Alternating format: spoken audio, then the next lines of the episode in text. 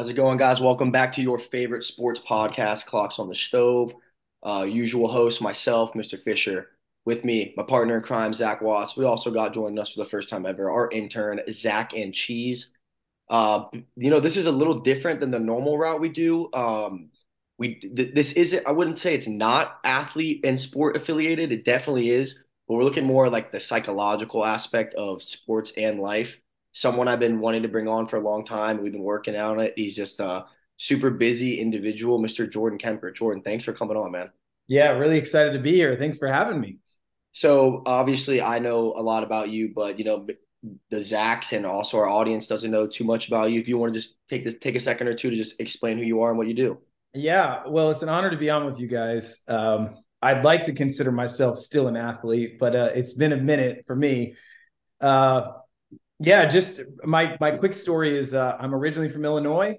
Um, I was a college athlete. I played football and basketball. I was on my way to medical school.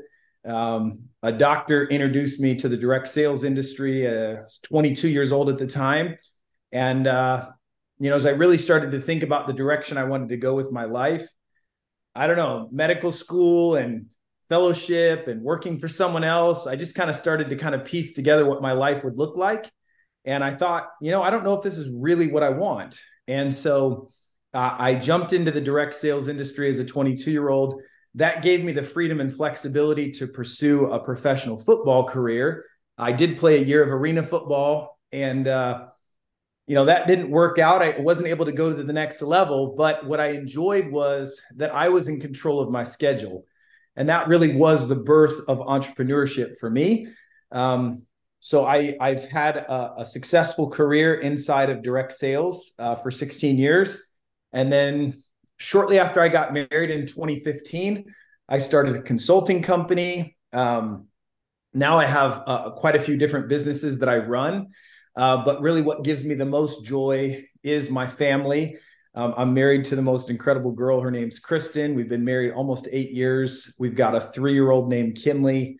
Uh, Tampa is home, and uh, man, I'm just passionate about helping other people succeed. I'm happy. I, I love seeing people thrive in their faith, thrive in their family, th- thrive in fitness, thrive in business.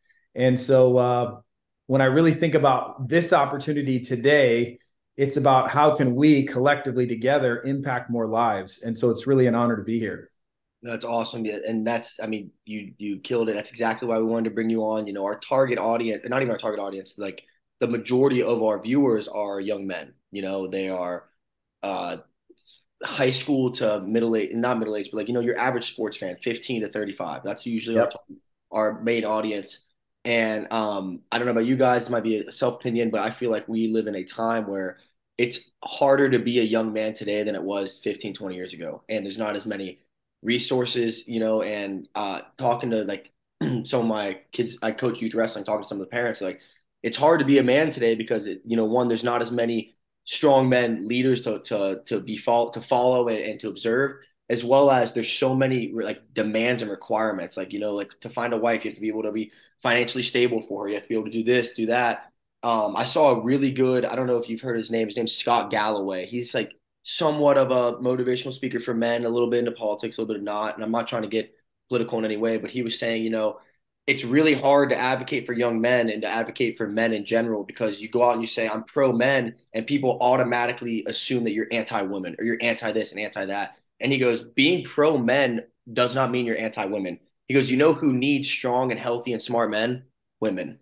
So my first question for you, Jordan, is, you know, piggybacking off of what I was talking about with the young men and the struggle, what what would you say if you were talking to a, a, young version of yourself living in today's world with the struggles and how hard it is to become a successful man in, in today's world?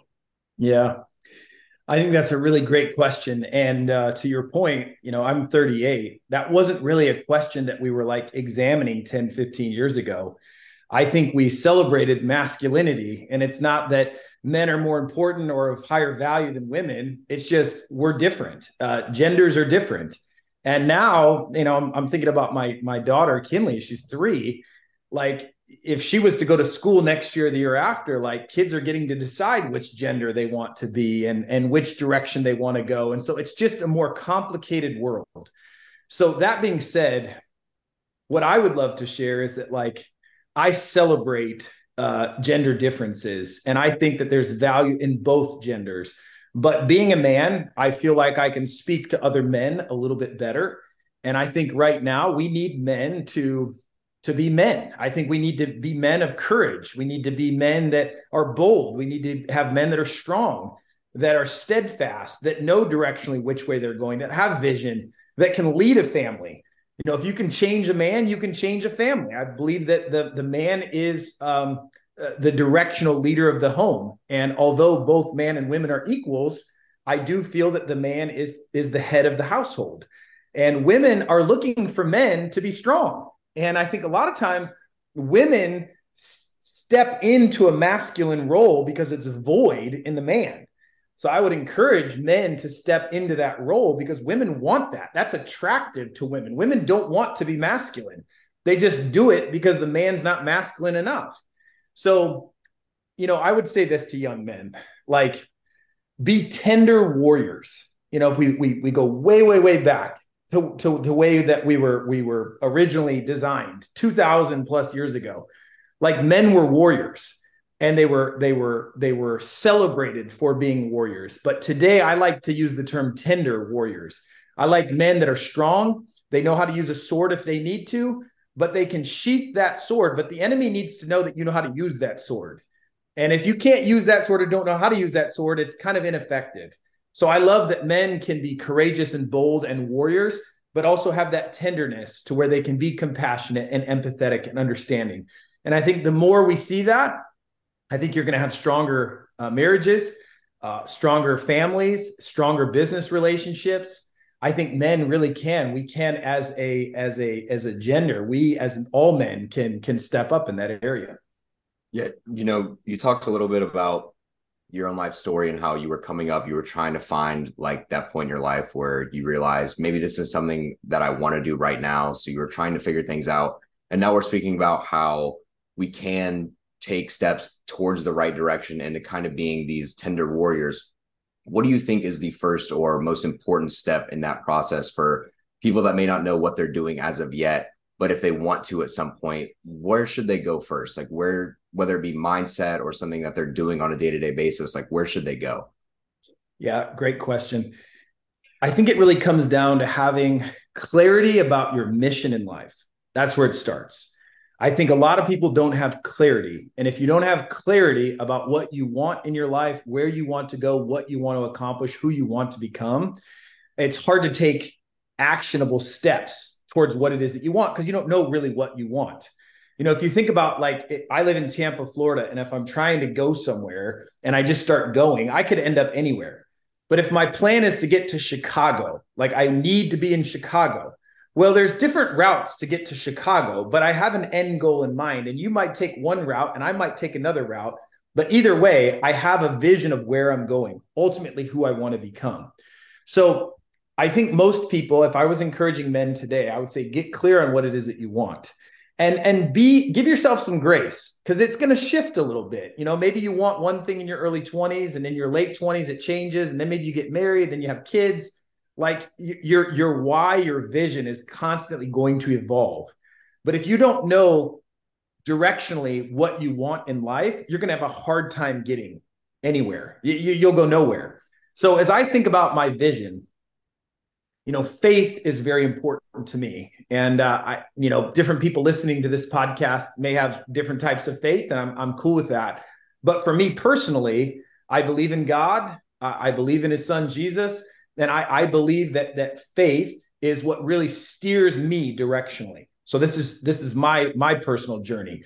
So I know that w- with faith, faith influences every decision I make. So for example, um, I knew that one day I wanted to get married. I didn't get to meet my wife until I was 29. We got married when I was 31. I was actually a virgin when we got married. Now, some people are like, "Whoa, why did you do that? How did you do that? Like, how is that even possible? Well, I'll tell you, I made a decision as a 13 year old boy. I was at a youth group. My youth pastor uh, challenged all of us in the room to remain sexually pure. At the end of his conversation with us, he he handed each one of us a red key. It was like an Ace Hardware key that was painted red. And he just said, let this be a symbol of your decision today. And if you accept this challenge, one day when you meet your spouse, I'd love for you to give them this red key.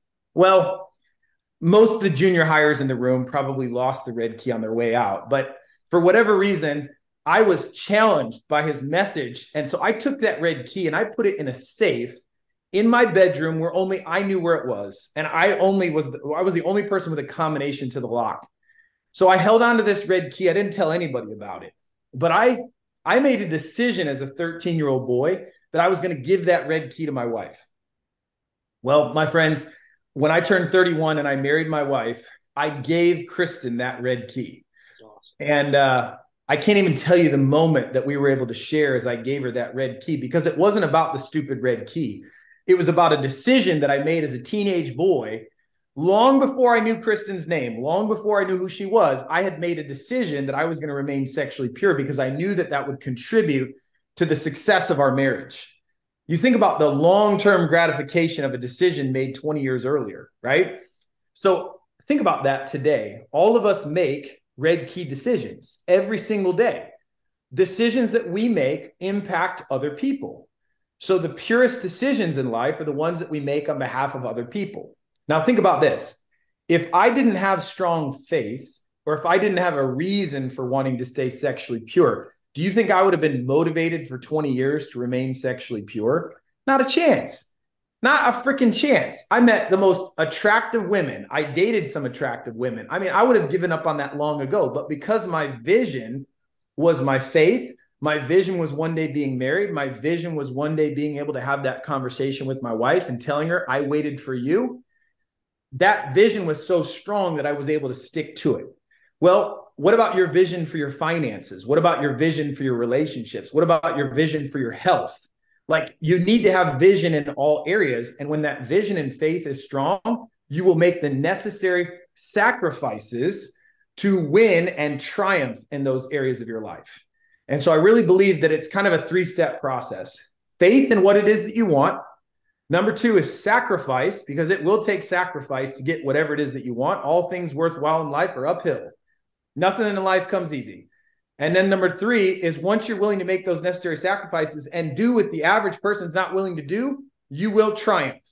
And that's where you become a winner in life. And I'll tell you, most people are not winners. Most people are losers.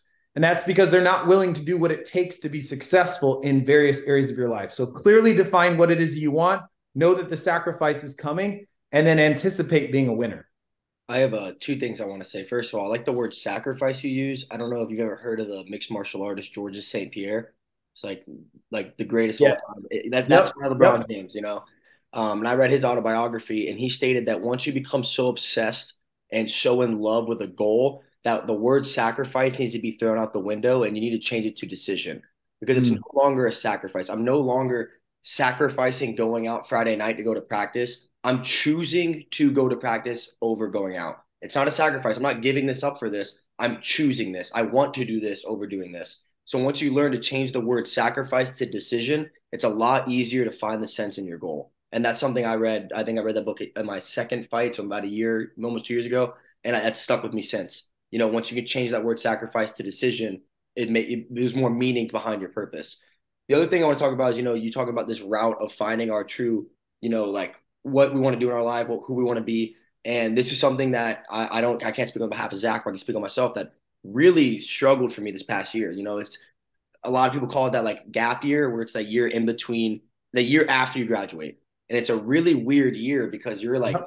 getting resettled back into normal time. And it's not like, yo, what party am I go to this weekend? It's like, what am I mm-hmm. going to do on tomorrow? You know, like it's like a very slow time.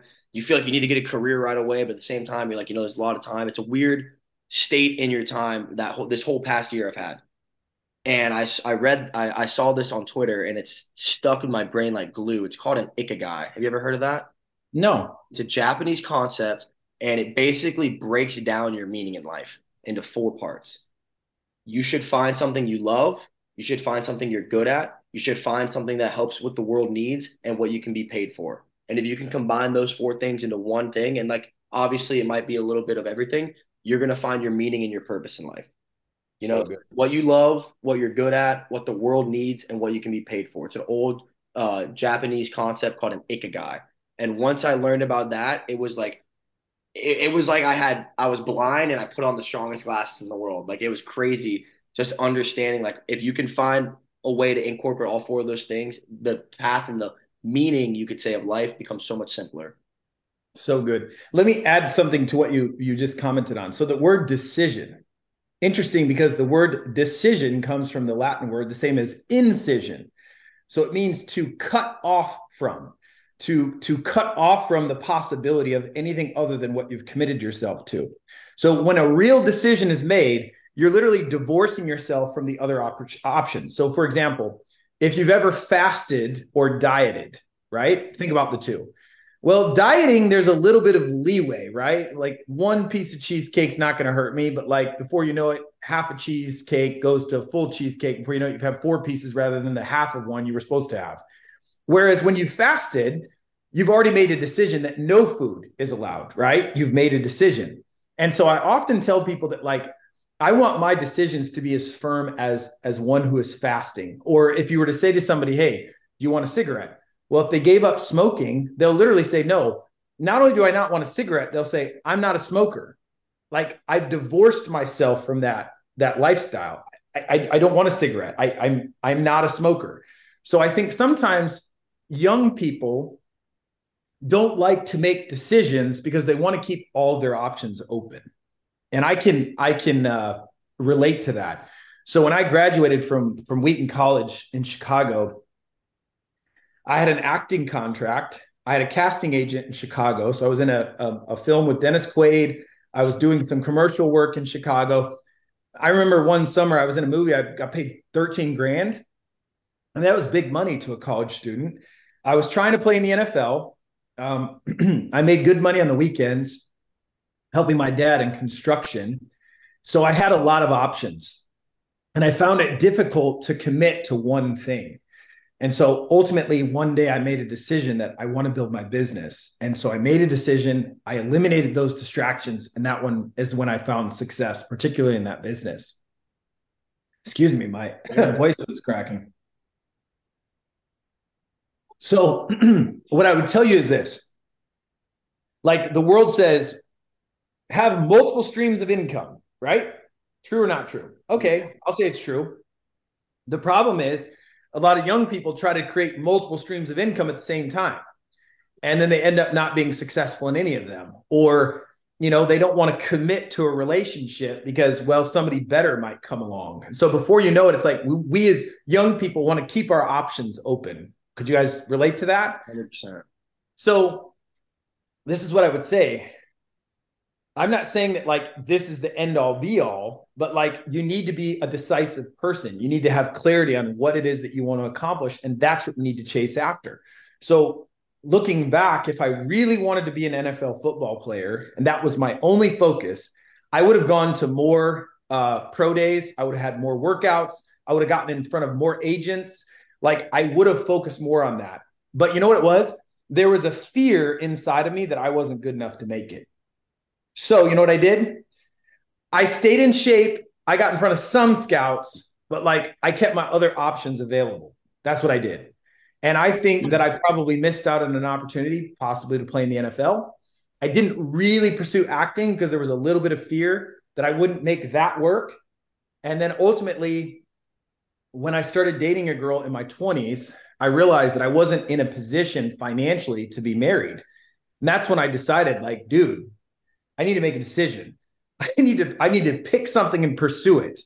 And that's when I chose to build my direct sales business. And when I eliminated those other options and I planted my flag, dude, I crushed it that year and became successful. And then I had nine years of consecutive growth in that business, set records, you know, became financially stable. Everything was going well.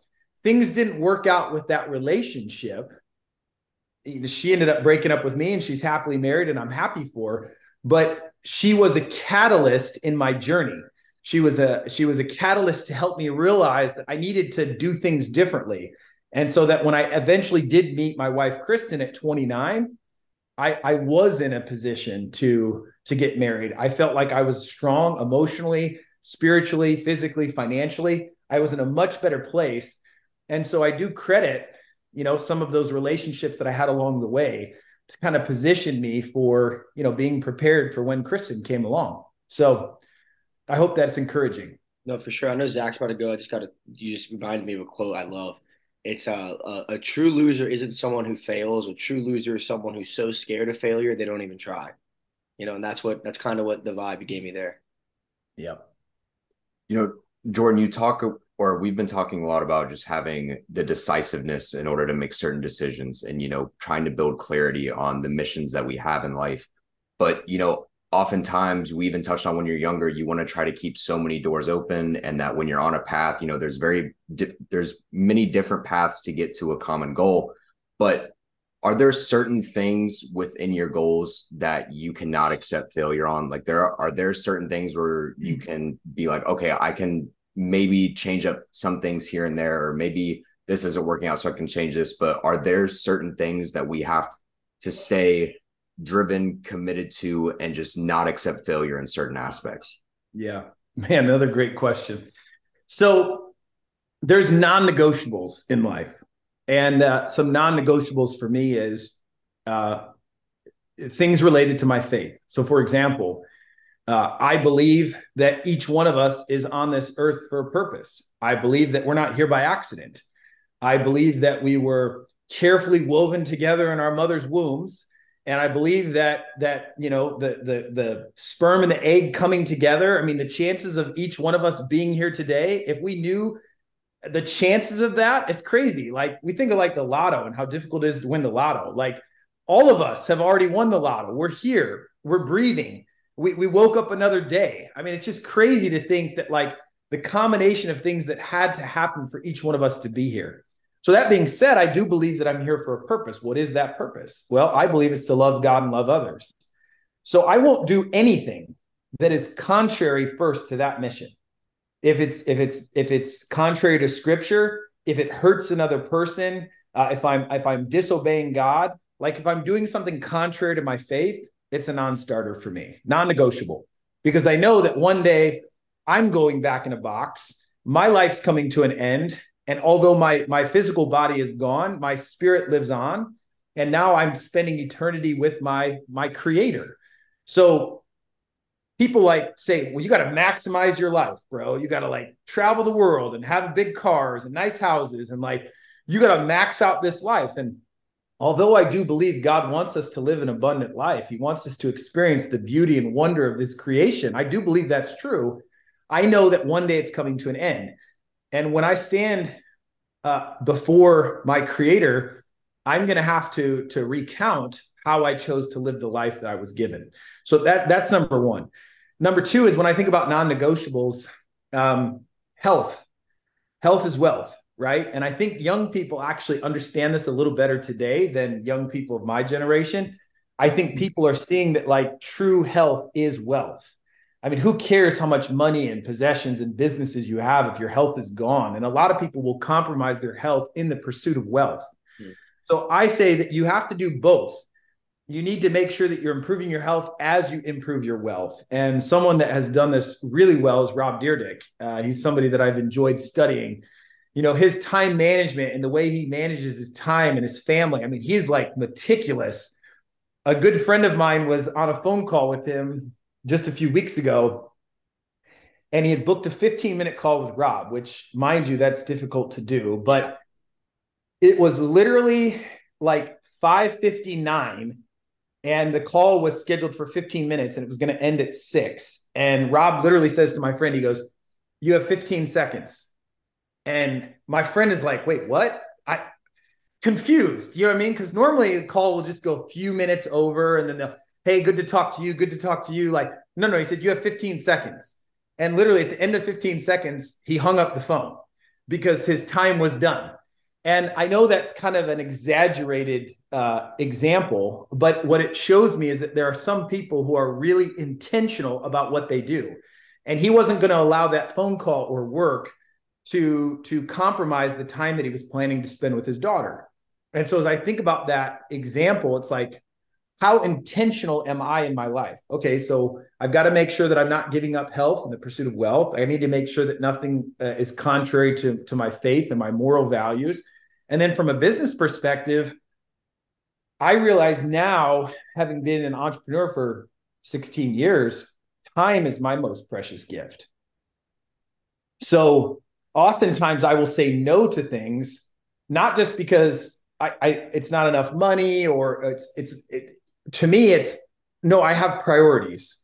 So, what priorities are most important to me? Well, family is important, health is important. As I start thinking about my priorities, you know, Warren Buffett says no to 99 opportunities that come his way.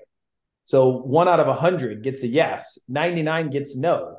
Well, why is that? It's because he knows what his vision. He's so clear on what sort of intentional life he's living. So, if we get clarity and vision for what it is that we want, we know what our non negotiables are. Now we can start to structure our habits and our days to make sure that it's moving us directionally towards whatever that vision or purpose is. There's a million things I could talk about right now just off of that. Um, for I'm gonna just go in order from what I can remember. First, health is wealth. Love that. I think it is absolutely so. I agree and disagree with what you said. I agree. Kids our age um, care more about their health. I also think they care less about. I think it's there, there's not a middle ground. They're either like like me, who is like tracking everything that goes into my body. I I will eat the grossest stuff for a week if it means I'm going to perform better. I care more about my output than the input. And then you have people that are like my body, my beauty. Like we live in that in that area, and I think it's absolutely ridiculous because it's not a opinionated thing. It's a scientific you are unhealthy kind of thing. And I think it's also crazy to me that it's like, like you said, people care more about building their business than they do about their physical health.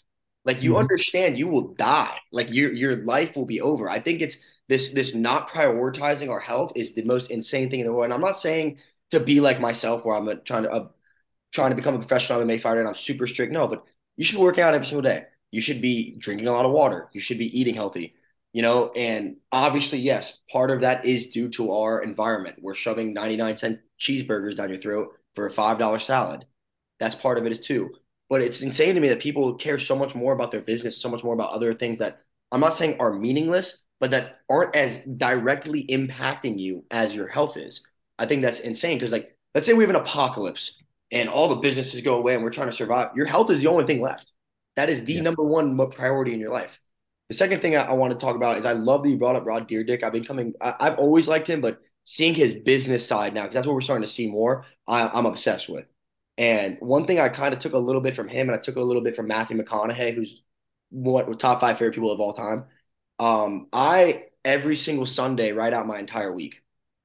I don't do it to the dot like Dyrdek does. I'm not important enough to have that many things, but I write out all the main things. So what I'll do is I'll write out Monday. All right, I know I got 10 a.m. jiu-jitsu and I got 11:30 wrestling. I got to go to work by 12, or I got to go to work by one. Excuse me. And then I know I have to go to the gym at. I have to be at the gym by five. If I wait any later, I'm not going to fall asleep. Like boom, boom, boom. Then I do that for Tuesday. Then I do it for Wednesday. Then I do I do it all the way from Sunday to Sunday. And then I put a sidebar of things that need to get done this week. They just don't need to be assigned to a day.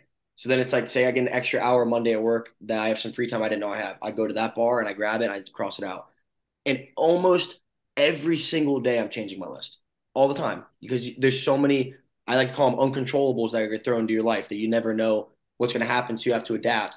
But I saw Matthew McConaughey talking about it, and he's like, one of the largest reasons why people don't do like have good days or they wake up in a bad mood is they wake up and there's just so many things thrown. Like, what am I gonna do? What am I gonna do? But when you can wake up and it's already all right, Grayson, you're gonna do this. Once this is done, we'll do this. Once this is done, we do this.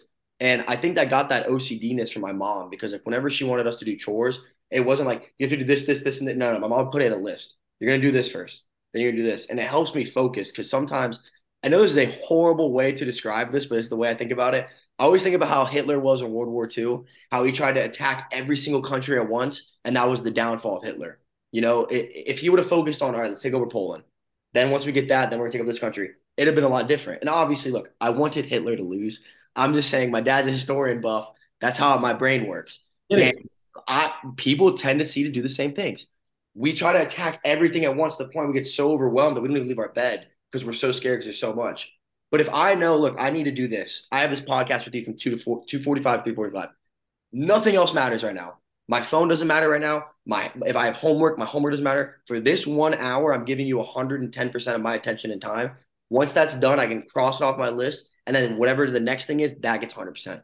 Rather than I put a little 5% here, 5% there, 5% there. I think that has to go back also with what you're saying with your intentions, you know, being more intentional. We talk a lot about, and this is something I've been trying to do um, when I left college. I don't know, remember Denarius? Used to work out at Sky Athletics. Yeah. I have a lot of like deep philosophical conversations with Denarius all the time. And I was talking to him, I was like, I, I do a very good job at time management. I do a very poor job at time efficiency. So I'm good at making the time that I need to do. I'm bad at using that time that I put aside for exactly what I need to do. So that's something I've been trying to work more on is is not the time management aspect, is the efficiency with my time. So you you said a couple of things there I want to add. So number one, I think not just young people, all people today struggle with comparison. So I think that's something where it's like, well, this person says that you can do it all. You can be a mom, you can be a business owner, you can be a this, a that, you can be. And so sometimes, like, we get into this comparison game and constantly thinking that we're not enough, which can lead to some of that paralysis, I would say. A second mistake that I, I I heard you you you mentioning is a lot of people the first thing they do when they wake up is they go to their phones. Mm-hmm. I mean, the second they wake up, they're scrolling social media. So rather than being in creation mode, they're in they're in uh, consumption mode. They're consuming other people's thoughts, other people's ideas, and so input equals output. And the media, I mean, the media is, is deceptive. They've got agendas. So all of a sudden, you you got this large input of media influence. You've got comparison happening. Some people go to the newspapers or they go to the TV. They're constantly inundated with now everybody else's thoughts and ideas about the world, right? It's negative influences, it's negative input. So, one simple thing everybody can do listening to this podcast when you wake up, put your phone in airplane mode just don't even consider taking it out of airplane mode until you've done your morning routine. Now, what your morning routine is may differ from someone else's, but just to give you an example of some of my morning routine, uh, it's like it's like getting out in, in the sunlight and walking around barefoot in the grass in the mm-hmm. backyard. It's spending somewhere between 15 and 30 minutes reading my Bible. It's drinking a huge, huge glass of, of water. Like I want to get some hydration going so I don't even like turn my phone off of airplane mode for probably two hours because I don't want texts or emails or anything coming to me. I'm in the most creative mode at the beginning of the day. You follow me? Mm-hmm. So these are some simple little habit shifts that can happen that can give you a better day. And if you're looking for uh, examples of what to do with your morning routine, there's a book called The Millionaire Morning and uh, it's a great book that you could read to get some ideas of how to kind of structure your morning so that you become more efficient. Because if you study the CEOs of Fortune 500 companies, all of them accomplish more before 8 a.m. than the average person accomplishes all day. And I really believe that we can take better advantage of our mornings to get more productive to help us move in the direction where we want to go. The second thing, just piggybacking off of what you said, is Parkinson's law. Parkinson's law is the amount of time you give a task is the amount of time it takes to complete the task. So if you think about this when we were all in school, yeah. Why did we wait until the last night to get our term papers done? Because it wasn't due until that night. It wasn't due until that day. I mean, you had six months. You knew you had six months. Why did you wait until the last night to study? Why did you wait until the last night to write the paper? It's because of Parkinson's law. So when I think about you as an MMA fighter, you've got a certain weight that has to be met by a certain date there is a there's a defined date and if you don't make weight you can't fight in the fight so you think about that. You are committed to the task because that's the amount of time given to a task. Well unfortunately a lot of deadlines that we have in our days are self-imposed. Like when do i need to get this work done? Or when do i need to get you know to a healthier weight? Or when do i need to clean up the house? Or when there's no penalty, there's no consequences of not accomplishing that task. See what I'm saying? Mm-hmm. And this is where that discipline has to come in, and we have to give ourselves self imposed deadlines to accomplish these tasks. But if some boss or some external factor isn't there applying consequences to our decisions, human behavior kicks in, we get lazy, we don't do it. And that's why most people are broke.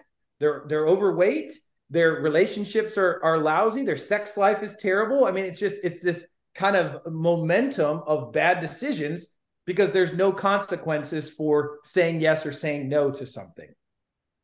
Yeah, I hate to backtrack a little bit, but one of the things that was kind of sticking to me is about how our time is our most precious commodity. You know, we always talk about how with all the money in the world, you can buy whatever you want, but you can't buy your time back. Like mm-hmm. that's the only thing. Doctor Strange can though, but yeah, exactly. But we cannot. We are not Doctor Strange.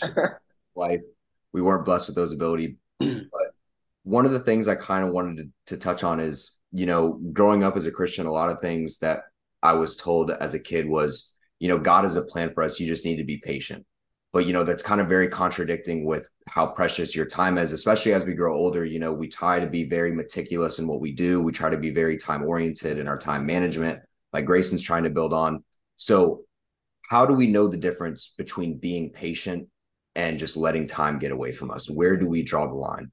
Damn zach watts that's a great question so i think the best way to answer that question is with examples from scripture right so I, I love the story of Joseph. Like I constantly reread that story because I need the mental reminders of Joseph's story. You know, he's been given like 12, 13 chapters in the book of Genesis. I think Genesis 37 through 50. I think he has 13 chapters in the Bible. But if you look at Joseph's story, I mean, look at all the tribulation that he went through. You know, literally thrown into a pit by his brothers, sold into slavery, spent time in prison, then he ended up becoming a servant, a slave to Potiphar. He was wrongly accused of sleeping with Potiphar's wife. He was thrown back into prison. He spent years in prison. But that whole time, you think about that, it was like 12 chapters.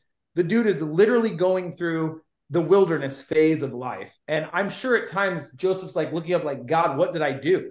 I, I didn't cause any of this, but yet these are my circumstances. And then fast forward, he interprets a few dreams. Uh, and then and then Pharaoh, which at that time was the largest uh, empire in the world, he becomes literally second in command overnight. He goes from prisoner to second in command. It'd be like you and me going from from state penitentiary to vice president of the United States overnight. That's what happened.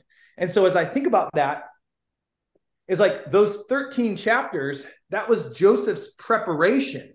God was preparing Joseph for who he ultimately would become. And so this is where we have to celebrate the process. It's not just the destination that we have to focus on, it's the journey of who we're ultimately becoming. Because 13 years or 20 years earlier, Joseph wasn't ready or prepared to be second in command of Egypt. He wasn't. But through all of that tribulation that he went through, he was refined into the person he ultimately needed to become. So I think some people that are unhappy in life is because they're focused on whatever that destination is. They think they need to be second in command in their business or they need to, you know, be a multimillionaire or they need to XYZ. It's like they in their mind they have this destination of what they think they're supposed to be or who they're supposed to become and until they reach that they're not happy well, why not be happy and fulfilled with who you are and where you're at right now? Be be mindful of where you're at presently speaking, right? It's okay to have vision and goals for the future, but are you happy and content with where you're at right now? Uh, I just spoke with a friend the other day. He's the only guy that sold 10 companies to Warren Buffett. Okay. This guy's really done well. Your friend, just, you get him on the podcast. He just he just acquired another company for 127 million. And as I'm thinking about all of his acquisitions and exits and all of the money that he's making, I'm thinking to myself, like, at what point are you happy? What point is enough enough? Well, it's not about the amount of money that he's worth. It's always about the impact that he's having on others. And he enjoys who he is right now in the moment. But he realizes that God's given him gifts and abilities and skill sets that allow him to make these business decisions and make these impactful decisions that obviously influence a lot, a lot, a lot, a lot of people. It's a ripple effect. And so it's just interesting that like I see he's happy right now. And I think that's that unspeakable joy. The difference between joy and happiness is like realizing that joy is something that really can't be taken away from me. There's days where I'm happy and days where I'm unhappy, but I'm still a joyful person because I realize what my identity is. I know who I am, and I know that other people can't influence that. And so, as I think about time, and to your point, time being the most precious commodity that we have, it is. It absolutely is. And so, be present in the moment. Like I'm thinking about my daughter right now. We just spent the last 11 days in Hawaii. Uh, we were in Maui for five days, and then we were in Kona for the last five, six days. And I was very hard to reach. I was in airplane mode most of the time that I was there, but I was fully present with my wife and my daughter. And my daughter's three and a half. And everybody tells me that has older children, man, I wish I could go back to when my daughter was Kinley's age. I wish I could go back to when she was three or four and she still wanted to snuggle with me. And I'm like, I'm in that moment right now. And I know 10 years from now, I'm going to go, I wish I could go back. No, I'm, I'm living the moment. I'm, I'm creating the experiences. I'm trying to be as present as I possibly can. And I make sure that my schedule reflects that. So first part of my day until 9:30 is spent with my wife and daughter. And then from 9:30 till about 5:30, I've got, you know, I can get work and different things done. And then from 5:30 to 8 every day is time spent my wife and daughter. So I'm spending a large chunk of my day with them. And when I'm there and I'm present, I'm not thinking about work, I'm not answering texts, I'm there. And so you say, well, Jordan, man, if you just maybe worked an extra hour or started working a little extra early, could you make more money? Remember Parkinson's law? The amount of time you give a task is the amount of time it takes to complete a task. I am more efficient today with less hours than I was when I was single and I had the whole day. You can be more productive with less hours if you're more efficient. Mm-hmm. And so I've not tried to necessarily increase the volume of my work. I try to increase the effectiveness of the time that I'm working. And so if I can become more effective with my time, I realize that I don't really need to work eight hour days to be effective. I can actually accomplish a lot more in four or six hours and still make more money and still accomplish the goals and vision that I have. I could talk to you all day about everything, Jordan. Damn. First thing, don't for don't spend so much time worrying about the future that you forget to enjoy the present. You know, that's a big quote I think about a lot. And somebody who really helped open that thought for me is Nick Sky. I have so many, and this is like this this is a Grayson belief, but I believe that in that moment, post suffering, post a really hard practice, post a really hard lift, that's the most genuine person you are ever. You know, the the, the most deepest and philosophical and and true, this is who I am, this is who you are conversations I've ever had, or after sparrings on Wednesday nights, or after a crazy hard lifted chain. Because that is when your exhaustion's there, everything's gone, and that's just your genuine person. And I've had some very deep conversations with Nick Sky about this. Um, for you guys that don't know who Nick Sky is, he's the head owner of, of the gym that me and Jordan work out at. Uh, it's how me and Jordan met. And he went through one of the most traumatic experiences any human being could ever go through in their entire life. You know, living, I think it was 52 hours on 100 miles offshore with 14 foot swells during a tropical storm, hanging onto the anchor or hanging onto the propeller of the bottom of a boat. And he's the only one that survived. Um, he lost, he lost three of his best friends too. Yeah. And, and, imagine watching three of your friends drift into the ocean, into the abyss. You can't do anything about it. There's a lone survivor it was an incredible, it's a horrific situation. And he always told me because I would always come to him with like, just like, what's on your mind, Grace? Like, what's what's going on? I'm like, I'm stressing about this, stressing about that, this and that. And he's like, where were you five years ago today? And I was like, you know, I was a senior in high school going to geometry class. He goes, what was your biggest stress then? I was like, probably, you know, wh- who am I going to take the homecoming? He goes, think about how small and insignificant that is to you today, five years later. I was like, damn, yeah, you're right. He goes, and in five years from now, you're going to be wishing that the issues you're coming to me with right now were the issues you had. He goes, you don't have a kid, you don't have mortgage, you don't have debt. He goes, yeah, I'm not telling you it doesn't suck right now. I'm telling you to think about how how large that issue is compared to your whole life. He goes, because in a year, you're going to forget about it. Think about five years. And ever since I had that conversation with Nick, it has helped me get through some of the toughest times in my life. And I mean, a year ago, a little over a year ago, I got my first ever heartbreak and it broke me like straight depression. One time in my life I've ever been depressed. And I always just can't remember. I was like, in five years, am I even going to remember this? It's like in five years, am I even going to care about this? And it's been a year and I don't care now, you know? And, and that's, that's what I always think about, you know, ever since I had that talk with Nick, I was like, what, and I always tell my friends that too, and they're freaking out. They're talking to me, they're like overwhelmed with life. I'm like, where were you exactly right now five years ago? And you'll be surprised. You'll remember where you were. And you're like, well, I was here doing this. What was your biggest stress then? My senior year school project. How insignificant is that overall to your life to where you are today? It's not. And you're good. You're good. You know, and that's how I try to think about it. I try to look at that like timetable of life. You know, how how significant is this? And sometimes, yes, there are going to be issues you are going to go through that are going to be extremely significant. Yes, but I would say for every hundred, maybe you know, I, I, all these little things you think, and it's like, you know, uh, uh, what's his name? Marcus Aurelius says it best: we suffer more in our imagination than in reality. And I'm a huge, okay. huge, huge believer in that. Um, I know we only got like 11 minutes left. So I want to give this chance for our intern Zach to ask you a question. It's our first time ever we've been able to do this. So Zach, the floor is yours. Awesome. Um, so I just wanted to first kind of relate back to the um the decisiveness and the clarity that really like I really related to that because I I've always struggled with being kind of an indecisive person. There's so many influences um coming our way as young men just um so we never know which one's the right one to follow and because of that i'm always thinking oh maybe i should do this maybe i should do this and never really getting um, directly to the point where i'm trying to reach um, for example um, i've been in the gym like the last two three months and like i've been going back and forth between um, wanting to gain muscle and then wanting to lose weight. And obviously when you're eating for that like you have to either eat a surplus calories or a um uh and under a certain amount you know? Um and so um that kind of just got me to the clarity where i gotta like just choose one and just go with it.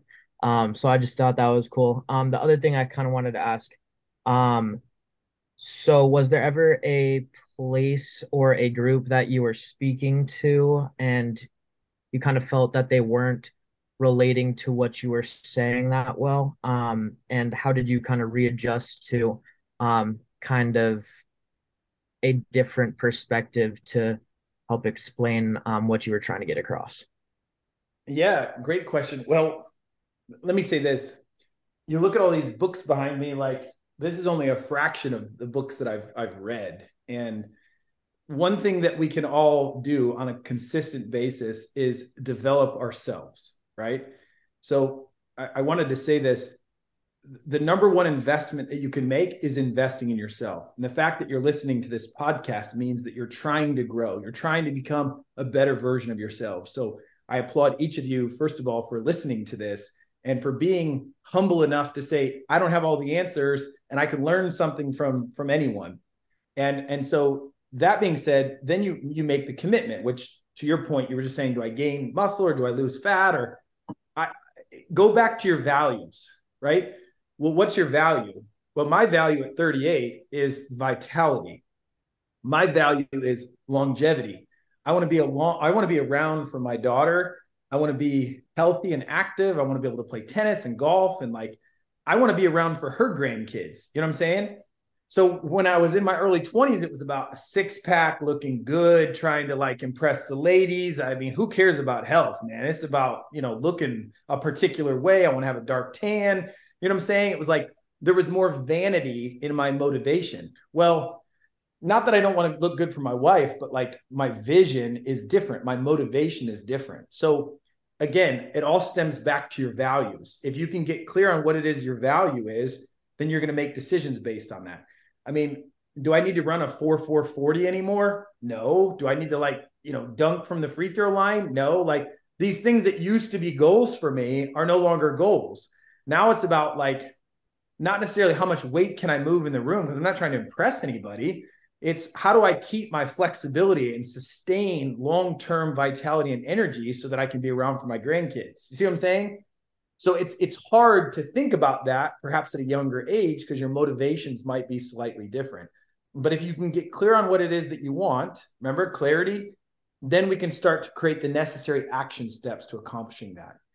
The other second part to your question was speaking to groups. Man, I've spoken to a lot of groups and I don't know. I remember one group in Dallas. I was speaking to like 600 insurance agents, and I don't know why, but these dudes were like tough crowd, man. You know what I'm saying? Like, I couldn't get any emotion out of these guys. There were maybe five women in the room and all dudes. And these are like old, stodgy insurance guys. But, you know, Dale Carnegie says it best. How do you win friends and influence people? It's three things. You you talk in terms of of their interests, right? You make people feel special important and and thirdly uh, you're slow to speak quick to listen. So i started just kind of trying to engage the audience ask questions. I wanted to talk in terms of their interests. I wanted to identify what their pain points were. And it's interesting even though we came from different industries there were similarities in our struggles. Because you know what we all deal with no matter what business we're in? Right. people. Right. people. So i don't care what you are people are the ones that have the money you say money grows on trees. No, it doesn't. People have the money. So the most important skills you can develop are people skills. I don't care if you're in real estate. I don't care if you're in direct sales. I don't care if you're in, in, in insurance. I don't care if you're in, in uh, private equity, uh, venture capitalism, uh, if you run a hedge fund. No matter what you do, you will be dealing with people. And what is in short supply today is trust, integrity, very short supply today. And so the reason people want to do business with me is because they trust me. See what I'm saying? And part of the reason they trust me is because I've won them as a friend. I've been able to influence them in the positive way. People's number one favorite sound is their name. Their name. It's the number one. You say their name. So if I can say your name, and I usually try to say it three times in a conversation, that's the most important sound to the person. And then if you'll notice, most of the time I have conversations with people, I'm the one asking the questions. And with I'm the one asking the questions, I'm the one doing very little of the talking, right? But I'm the one steering the conversation. So oftentimes I'll talk to a person, let's say for 20 minutes, and 19 of the 20 minutes they're talking, one minute of the time I'm talking, but I'm the one asking the questions they'll get to the end of the conversation, they'll go home and say, Oh my gosh, I had this great conversation with this guy. You know what I'm saying? And I'm like, Well, I didn't talk at all. It wasn't really a conversation. It was more of you talking the whole time. But why do they feel that way? Because they're the ones getting to answer the questions because you were you're asking questions that lead them to talk about the things that interest them. And so one of the things that my wife likes to share with others is like she sees me do this whether I'm in a taxi or an Uber or I'm at a checkout line at Whole Foods or no matter where I'm at, I want to honor people. I don't care who you are. I don't care how much money you're worth. I don't care what your experiences are. I want to honor everyone, right? And if you get in a state of honoring people, this is how you can increase those people skills, which end up leading to relationships. And relationships is what leads to business, right? So I would say this in that situation where I was talking to that group, I had a whole talk planned out. And my whole talk was based on what I thought they needed. Well, after just a few questions and interviewing some of the audience, I started to identify that their needs were different. So I scrapped my plan and I shifted my focus and I talked about something that I felt they needed. And so sometimes we go in with an agenda, but if we can ask the right questions, we'll actually see. Great leaders ask great questions. I realized I needed to change my path and I did. And I feel like it was the right step in that moment. Jordan, I got one last question for you, and I, I really just want to exemplify how great it is to have you on here to talk to us because I think it was really important to kind of talk about these things, whether it be in philosophical or just an approach in life. But I think one thing we've really alluded to throughout this whole podcast has kind of been symbolism. You know, throughout our lives, we have things around us that give us meaning or that help us strive towards different goals.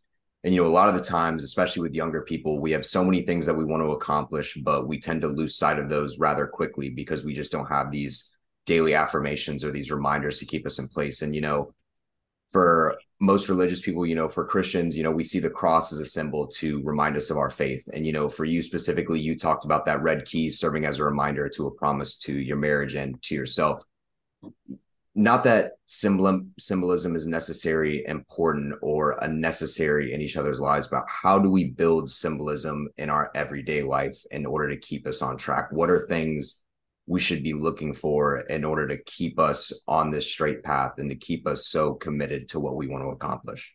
Yeah, so good. you know, it's interesting. that Tony Robbins is big into neuro linguistic programming. And what's interesting is like, let's say that you were to buy a Jeep. You buy a Jeep, all of a sudden you're driving around, you start to notice all the other Jeeps on the road, right? Why is that? Well, are there more Jeeps on the road than there were before? No. It's just you now drive a Jeep. So you look for Jeeps. You're like, oh, I got one of those, right? So I think what we have to do is we have to understand the way the brain works. And I think what we have to do is we have to put some of those symbols around us. So, for example, little simple things that you can do. If your vision is creating a better life for your children, like have pictures of your kids, have it on your dashboard, have it on your fridge, have it in your office, set one right there, right smack dab next to your computer. Let that constantly be a reminder of what it is that you're working for. So, in that moment where you're like, oh my gosh, that's five people have rejected me in a row. Sales calls are going terrible. I'm just, it's like boom, vision of my daughter. This is why I'm working so hard. I gotta, I'm gonna press through this. So maybe I jump on my trampoline, I get myself in a better emotional state. Maybe I go for a quick walk, I come back and I keep going. I persevere, I push through the rejection because my vision is so strong. So I do believe that you need to have tangible reminders of what it is that you're working for. Um, it could be simple things like a picture, a vision board. Uh, some people do workshops on vision boards. Maybe it's a screensaver on your computer, on your phone. Uh, funny enough, one of my screensavers on my iPhone is a picture of my grandpa. He died when I was 17. There were 1,200 people at his funeral. You ever been to a funeral with 1,200 people? that was a, a, an indicator of the significance that he had played in other people's lives. It was incredible. And I just remember in that moment, I was 17 years old, and I remember, man, my day will one day come. I wonder how many people will show up at my funeral. I wonder if people won't come because it's raining outside and it's an inconvenience. You know, I'm like, but if I have that amount of impact in other people's lives, people will come across the world to be there to honor, you know, the the memory of my life and the legacy of who I was. It's like Okay, so I have a picture of my grandpa on my phone. Every time I see him, you know what one word comes to my mind? Legacy, legacy, legacy, legacy. It's like I'm already programmed. The decisions I'm making, am I making them under the context of building legacy wealth? Like I'm thinking not just about my my daughter, I'm thinking about my daughter's daughter, my daughter's daughter's daughter's son. Like I'm starting to think four generations down the line. And then they're going to look back up that family tree and they're going to go, he was the one. He was the transitional character that changed everything in our family line. He was the one. He's the one that broke the addictions. He's the one that broke the generational sins. You know, we got this long line of alcoholics, this long line of poverty. He's the one. He's the one that changed it. My friends, each one of you on this podcast that are listening, you can be the transitional character in your family. You can be the one that steps out and says, you know what? This is the way it's always been done, but we ain't doing this anymore. This is coming to a stop. We're going to stop this we're going to have this in our life. This is what our family is going to be known for integrity, respect, honor, discipline. You know, you start thinking about what values you want in your life and in your family, you be the transitional character. And anything that you can do to create those tangible symbols, those reminders are important. It's funny, I ended up writing a book called The Red Key Revolution. I bought 10,000 red keys. You hear me? 10,000 red keys. And every time I would speak, I would give everybody red keys. Now you're like, well, wait a second. Why'd you give a red key to a 50 year old? Uh, yep, not sexual purity. That wasn't the goal. the goal was I wanted them to have a tangible reminder that we every single day make red key decisions. So just let that red key be a reminder that the decisions you make are going to impact other people's lives. Let's make sure that we make significant based decisions because we will have the opportunity to impact people. And I think that if we can do that, life's going to be rough, man. Anticipate that. I love John Maxwell. He says, everything worthwhile in life is uphill. Can you get up uphill accidentally? Like, no, you have to pedal intentionally to go uphill. You can cruise down, but everything worthwhile in life is uphill. So I want to have the mindset that if I'm trying to accomplish something worthwhile, number one, it's going to be hard. And number two, things that are done worthwhile are usually not done alone, which means you're going to be engaged with other people. I mean, look at the Denver Nuggets. They just won a championship, right? Exactly. Uh, right dude, the freaking Joker, man. You watch that guy. I have such a deep respect for him because of the way he treats his teammates. He never wants the credit. And I just watch him. He's constantly distributing the ball. He doesn't need credit, but does he end up being one of the top scorers and top assists? Yes. But like he's not looking for credit. He's just looking to make his team win. And so I think the same is true in life. I think things that are worthwhile are not done alone, they're done with others. And I think that we need to anticipate it being difficult. It's going to be a struggle. And then put those tangible reminders like the key, like the picture, like anything that you can do to remind you what that vision and focus is so that you can stay on the path long term and not give in to immediate gratification. Zach, was there something you wanted to say? I saw you unmuted yourself for a second. Yeah, I was just gonna say like even uh, uh the Joker after the um game and stuff, like he was just like, I'm ready to go home. I'm ready to see my family. Like he just seems like such a genuine like like uh family man and just all that. So I just thought that was cool too. But yeah, he he's very like for everyone else, which is really cool to see. Yeah, I think I saw ESPN or somebody said something. It's like it's like he was like going home from working at Walmart. It's like, hey, you know, my shift is done. We did what we said we were going to do. Now it's time to go home. Like his mindset is, I'm here to do a job. I'm here to serve my team. We did it. Now I'm going to go home, rest, spend time with my family, and then you watch. Next year he's going to come back ready to go again. Like it's like this is just who I am. Winning is a part of my DNA. Like I remember I hit a big milestone in my first company. Uh, we hit sales and volume as a team that that were record breaking. And I remember I got a call from the CEO. I was in Denver, and he said, "What are you going to do to celebrate?" And I said, uh, "Go to bed." And he's like, "Wait, what do you mean? Aren't you going to like do something tonight?" And I said, "You know, I had reached this rank and this title and this volume years ago in my head. I already knew I was going to do it. I just didn't know when." And tomorrow I'm getting up because I'm going to be speaking to a group in Denver and I want to be at my best. And so, like, the little title, the little rank change behind my name was insignificant to me. I didn't care because it didn't change who I was. It didn't change what I did. It didn't change how I wanted to serve other people. Sure, my title changed. So maybe outside people thought it was cool. But like for me, I was like, no, I'm going to wake up and keep doing what I've always done. I don't care about the title change. And I think that was Joker's mindset. It's like that's one championship, but he knows in his head he's got several more championships to win. So let's be in the moment. Let's be present. Let's be thankful for it. But let's quickly remind ourselves that like the job's not done. We're going to start prepping for next year and do it again.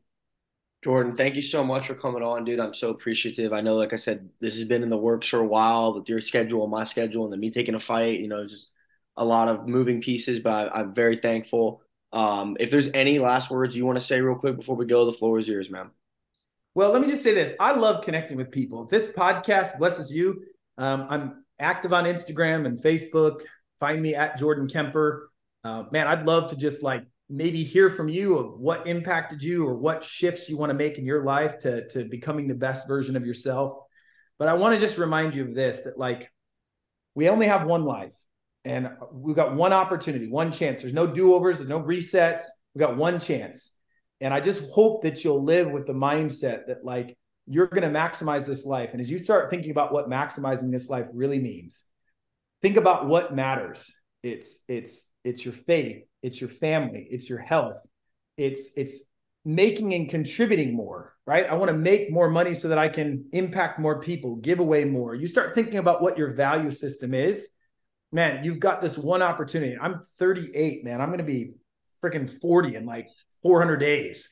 Like I'm already thinking about that. And I used to say that's kind of the halfway point. Well, if I do what Rob Dyrdek says and I live to 114, you know, then I'm going to live, what does he say, a million minutes or something?